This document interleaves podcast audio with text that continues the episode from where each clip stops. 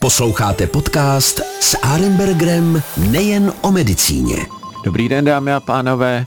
Vítám vás u našeho dnešního eh, pořadu, eh, který se opět jmenuje s Arenbergerem nejen o medicíně. A já jsem moc rád, že mám tu příležitost tady přivítat pana profesora Ladislava Šenolta. Eh, je profesorem na revmatologickém ústavu. Těch profesorů je tam několik, ale o tom dneska nechceme povídat. Chceme mluvit o tom, co vlastně je revmatologie, a e, jestli, když se ráno člověk probudí a má stuhlé klouby, tak jestli už rovnou má jít k a nebo jenom si říct, dobře, je to další ošklivý den, na který se netěším a ono to časem přejde. Pane profesore, je to na vás. Řekněte nám něco o revmatologii, případně o vlastně největším zařízení revmatologickém a to je Revmatologický ústav Praze 2 na Slupy. Dobrý den, já předem děkuji za milé pozvání. Eh, revmatologie jako obor vlastně nemá tak dlouhou historii. Poprvé revmatolog jako, jako specialista byl označen ve 40. letech v Americe a revmatologie vlastně vznikla jako podobor vnitřního lékařství, eh, odčleněním od rehabilitace a ve své podstatě to, co v běžné populaci je označováno za revma, což je takový ten nesprávný název, může eh, skýtat vlastně více jak 150 různých chorob. To, když nás ráno někdy zabolí nebo jsou zatuhlé klouby, tak ve většině případů naštěstí se nejedná o závažné revmatické onemocnění ale může se jednat o takzvané revmatizmy měkkých tkání, přetížení úponů, počínající osteoartrózu a tak dále. Těch revmatických chorob, jak jsem zmínil, je mnoho a ty, které nás eh, nejvíce zajímají a vlastně nejvíce i pálí, eh, tak jsou choroby, které jsou imunitně podmíněné. Eh, těch chorob je také relativně dost, ale ne tolik, abychom je nedokázali nějakým způsobem diagnostikovat a ta diagnostika někdy je složitá. Onemocnění revmatická jsou často onemocnění, která postihují pohybový aparát. Proto často mluvíme o bolestivém kloubu, o bolestech v zádech, ale těch příčin opravdu může být mnoho. Někdy jsou to příčiny traumatické, to spadá ortopedům, někdy to mohou být příčiny neurologické eh, a někdy to jsou příčiny revmatologické, které také mohou být a eh, někdy i eh, pro jiného specialistu než zrovna revmatologa a ten bolestivý kloub nejčastěji tedy je zapříčiněn osteoartrózou. A takové ty imunitně podmíněné onemocnění, ty jsou mnohem méně časté. Eh, často nepřesahují, dá se říct, tak ty 3%, kdy ta nejčastější z nich je reumatoidní artritida, která postihuje půl až 1%. Pak také známá Bechterevova nemoc, eh, neboli ankylozující spondylitida a pak také to, co nás poměrně dost propojuje eh, s kožním lékařstvím, je psoriatická nebo lupenková artritida a samozřejmě řada dalších eh, vzácnějších nemocí. No tak jak vidím, tak máte široké portfolio. Správně jste zmínil, že my máme ten styčný bod právě s eh, psoriatickou artritidou, čili zánětem kloubu, který je spojen s lupenkovým zánětem jak na kůži, tak na kloubech a dneska víme, že i na dalších orgánech.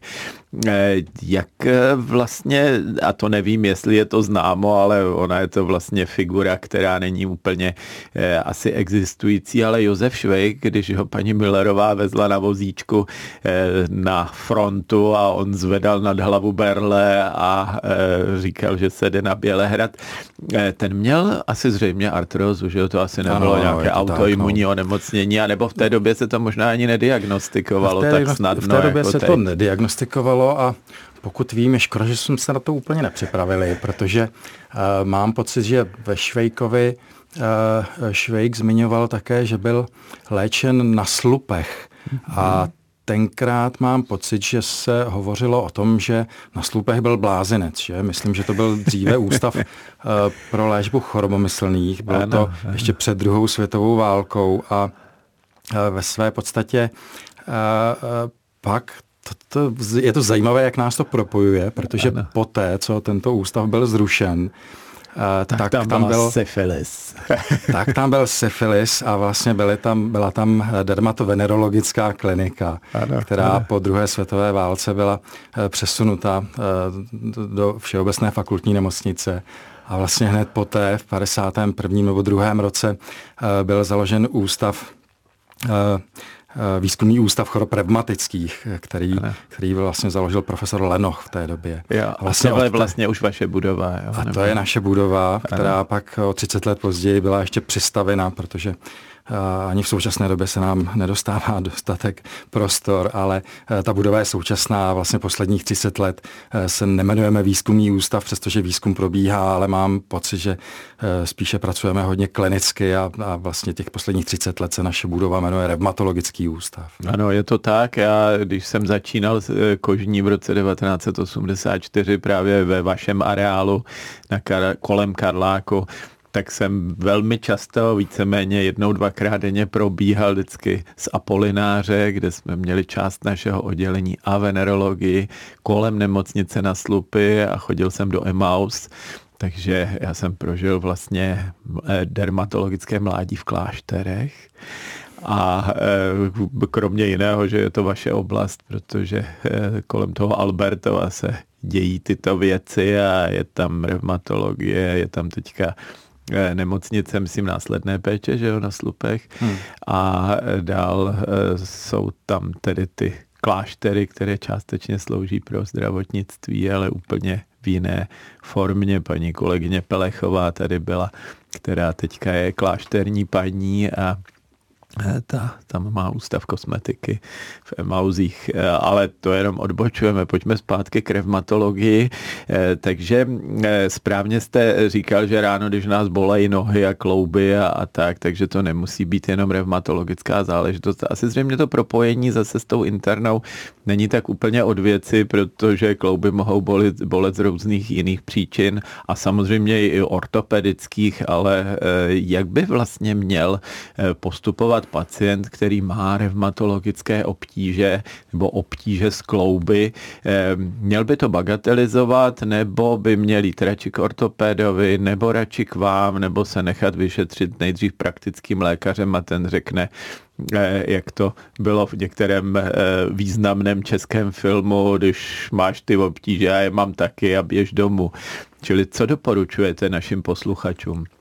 Ideálně samozřejmě je se obrátit na svého praktického lékaře, protože eh, ten by měl eh, správně rozhodnout, zda se jedná o to vážnější onemocnění, které by měl revmatolog vidět, nebo zda se jedná o záležitost, kterou někdy i on sám je schopen zvládnout, jako eh, záněty šlach z přetížení nebo artrózu, protože to je opravdu záležitost, kterou praktický lékař by měl a mohl dokázat zvládnout. Stejně tak jako dnu dnavou artritidu. To je vlastně jedno z nejčastějších zánětlivých revmatických onemocnění, které vzniká na podkladě ukládání krystalů e, natrium urátu v kloubech, typicky jako taková podagra, akutní zánět na palci, silně bolestivý.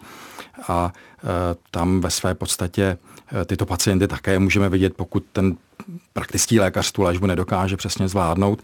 No a samozřejmě praktický lékař by měl ty pacienty směřovat podle toho podezření buď to k ortopedům, nebo k rehabilitačním lékařům, nebo k neurologovi. A, a pak také samozřejmě často se stává, když pacient stěžuje na bolestivé klouby, tak samozřejmě skončí na revmatologii. A naštěstí ve většině případů ta diferenciální diagnostika bolestivého kloubu je tak široká, Většinou se nejedná o to závažnější imunitně podmíněné onemocnění, ale o takové to banálnější v úvozovkách a častější onemocnění, jakým je osteoartróza nebo, nebo přetížení úponů a záněty úponů, šlach a, a tak podobně. Já myslím, že i ta dna, jak dobře jíme a máme spousty masa a dalších eh, buněčně eh, obsažných eh, potravin z hlediska živočišných bílkovin, takže se možná s tou dnou celkem asi často setkáváme. Já si vzpomínám matně ze školy, eh, že při dnavém záchvatu byl nejúčinnější kolchicin, což je docela jedovatá léčba, eh, která většinou končí nějakým ošklivým průjmem a zároveň odezníváním toho bolestivého dnavého záchvatu. Pořád to léčíte stejným způsobem, samozřejmě dlouhodobě asi už je nějaká pořádná léčba, eh, nějaký purinol, že jo, nebo něco takového, ale eh, jak se vlastně akutně řeší eh, ten navý záchvat? Pořád stejně? Eh, dá se říct, že pořád stejně, ale v naprosté většině případů se dávají nesteroidní antirevmatika, nejčastěji diklofenak. V některých případech, pokud tyto léky není možné podat, ať už z důvodu žaludečních vředů nebo kardiovaskulárních nemocí, tak se dá kortikoid, nejčastěji prednizon, v dávce spíše střední, které fungují báječně, akorát si nemusíme být někde jisti, zda to opravdu zafungovalo na dnavou artritídu nebo na některý jiný typ artritidy. Když to, když se podá ten kolchicín, tak ten opravdu funguje pouze u té dnavé artritidy. A v dnešní době se podávají trošku, trošku nižší frekvence toho dávky toho kolchicinu, takže by to většinou, tak jak to končívalo tím průjmem nebo odezněním dnavého záchvatu, tak to již tak nekončí. A kolchicin se stále podává u takových těch dlouhodobějších chronických průběhů eh, nebo při zahajování léčby alopurinolem, eh, který snižuje kysel, hladinu kyseliny močové a ta finálně vede k nižšímu, když je nízká, tak k nižší frekvenci těch navých atak. Takže kolchicin eh, svým protizánětlivým účinkem se ve své podstatě využívá stále, alespoň na půlroční podávání k tomu, že snižuje vlastně riziko těch recidív, těch navých atak. Ano, děkuju. Eh, já myslím, že bychom se měli trošku zaměřit i na prevenci ortopedických nebo kloubních změn, eh, které, když se nasadí správná léčba včas u zánětlivých onemocnění, tak vede k tomu, že ty problémy eh, pak nejsou dlouhodobé nebo dokonce trvalé. Já si pamatuju, a už to člověk vidí spíš málo kdy, ale když jsem pracoval ze začátku v Mnichově, tak jsme tam měli pacientku, která eh, nebyla příznivcem systémové léčby, když už tehdy eh, byla eh, k dispozici u lupenky a měla psoriatickou artritidu a došla skutečně do toho stavu takzvaných teleskopických prstů, to znamená, tak jak jsme byli zvyklí u transistoráků, že se dá vytáhnout anténa a zase zastrčit, tak stejně tak ona to mohla udělat se svými prsty na rukou. Eh, ty se dali ohýbat nejen tak, jak jsme zvyklí do zavírání dlaně, ale také mohla eh, si ty prsty otočit obráceně. No, byl to dost složitý případ. Eh, co byste doporučoval pacientům, kteří mají kloubní obtíže, třeba při kožním onemocnění, ale nejen při něm, eh, je asi potřeba co nejdřív přijít, protože do nějaké doby se zřejmě to ještě dá léčit, řekněme, konzervativně, ať už méně nebo více intenzivní léčbou a potom se dostaneme do eh, situace, kdy už ty kloubní změny jsou jiné. Vy to asi vidíte velice pěkně na rengenu nebo možná i na magnetické rezonanci nebo si děláte scintigrafie, nevím, jakým způsobem to diagnostikujete. Jak to tam vlastně probíhá? Co byste třeba pacientovi s psoriázou nabít, když ho bolej klouby nebo dokonce jenom třeba bolí záda? Tak. Uh... Samozřejmě to portfolio těch léků nebo obecně těch preventivních opatření je, je široké. Uh, úplně při těch nejmírnějších potížích protože bolet klouby mohou zhruba polovinu pacientů s lupénkou. A v naprosté většině případů ta bolest je způsobena někdy i tím kožním zánětem, který je třeba kolem nechtového lůžka nebo při, eh, při lupénce, která postihuje nechty. Eh, často to také může být souběžnou osteoartrózou, takže těch příčin bolestí je, je více. Často to mohou být i úpony, které u lupénky bolí a vlastně mohou být zasaženy také zánětem. Jako první lék, který eh, se dává, tak jsou nesteroidní antirevmatika, léky podobné ibuprofenu, které u řady lidí fungují. A to zejména v případech, kdy je zasaženo málo kloubů. Pak se dá udělat také obstřik glukokortikoidem, což by měl udělat revmatolog. A pokud je těch kloubů zasaženo více, tak v tom případě se podává léčba systémová, imunosupresivní, která nejčastěji tedy v podobě metotrexátu často funguje na obě ty složky, na kloubní i kožní a v případě, že nám tyto léky nefungují, tak máme pak k dispozici léčbu biologickou, kterou sdílíme velmi podobnou s vámi dermatology naštěstí. A Eh, pokud bolí záda, eh, tak opět těch příčin je, je mraky. Nejčastěji eh, to jde s věkem, kdy už někdy kolem 30. roku může mít člověk vyhřezlou ploténku a to způsobí akutní bolesti, kde ten charakter potíží je trošku jiný než u té zánětlivé bolesti, která bývá často nad ránem v noci a spojená s tou stuhlostí. A tam je třeba myslet i na to, že ti pacienti mohou mít zánět sakroiliakálního kloubu, takového toho křížobedrového kloubu, kde jsme schopni ten zánět, jak jste zmiňoval, eh, ne přímo detekovat na, rezona, na, na rengenu, kde jsou vidět ještě ty strukturální dlouhodobé změny, ale na magnetické rezonanci, kde je vidět krásně jedem kosti, jedem kostní dřeně, svítí to. A toto potvrzuje v případě třeba té psoriatické artritidy často jednostranný zánět, někdy může být i oboustranný a pak se může vlastně jednat o pacienta, který má ankylozující spondylitidu nebo axiální, správně řečeno spondyloartritidu eh, s tím zánětem a zároveň lupénku k tomu. A v tomto případě často také fungují nesteroidní antirevmatika jako lék první volby. A eh, v případech tedy postižení toho osového skeletu, nejčastěji páteře, nám nefungují lé, léky typu eh, metotrexátu a podobně, ale tam při selhání těch konvenčních léků, těch nesteroidních antiflogistik, fungují léky biologické, Nejlépe tedy TNF blokátory, blokátory, které eh, tlumí další cytokíny, jako interleukin 17 například. No a neméně důležitá a vlastně e, zásadní pro ty pacienty je fyzioterapie, rehabilitace a pravidelné cvičení, které vlastně napomáhá zmírnit ty projevy té zatuhlosti a, a bolestí. Tak to je výborný. Já jsem moc rád, že máme společnou parketu těch eh, biologických léků, které působí proti různým působkům, které vyvolávají ten zánět a protože ten zánět je jak v té kůži, tak v těch kloubech v tomto případě obdobný, tak i obdobné léky eh, se používají. Eh, já zase matně si vzpomínám ze školy, že nám říkali, že v křížové krajině, pokud dojde k posunu vlastně pánevní kosti a křížové kosti, eh, takže tam můžou být eh, skřípnuty právě nervy a že se to dá rehabilitací zase vrátit zpátky a často se to prý pozná a já jsem se s tím nikdy takhle jako v praxi nesetkal, eh, že takové ty důlky, které jsou v křížové krajině nad křížovou kostí, takže jsou jako malinko vychýleny z té vodorovné polohy. Setkáváte se s tím, že přijde pacient, kterého bolí záda a je to Eh, vlastně, eh, řekněme, mechanický problém eh, toho relativně pevného, ale přeci ne úplně stoprocentního spojení pánevních kostí a křížové kosti. Tak setkáváme se s tím poměrně často. Jako reumatologové to někdy třeba i nediagnostikujeme úplně správně.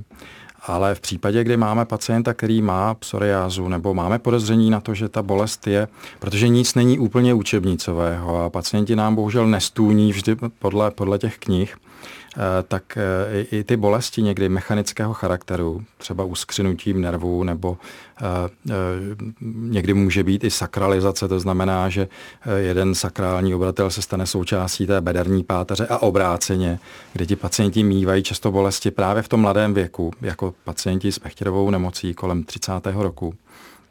A to nám často odhalí radiografické vyšetření. A e, často i tito pacienti zhruba v 5 až 10% mohou někdy mít i zánětlivý charakter bolesti.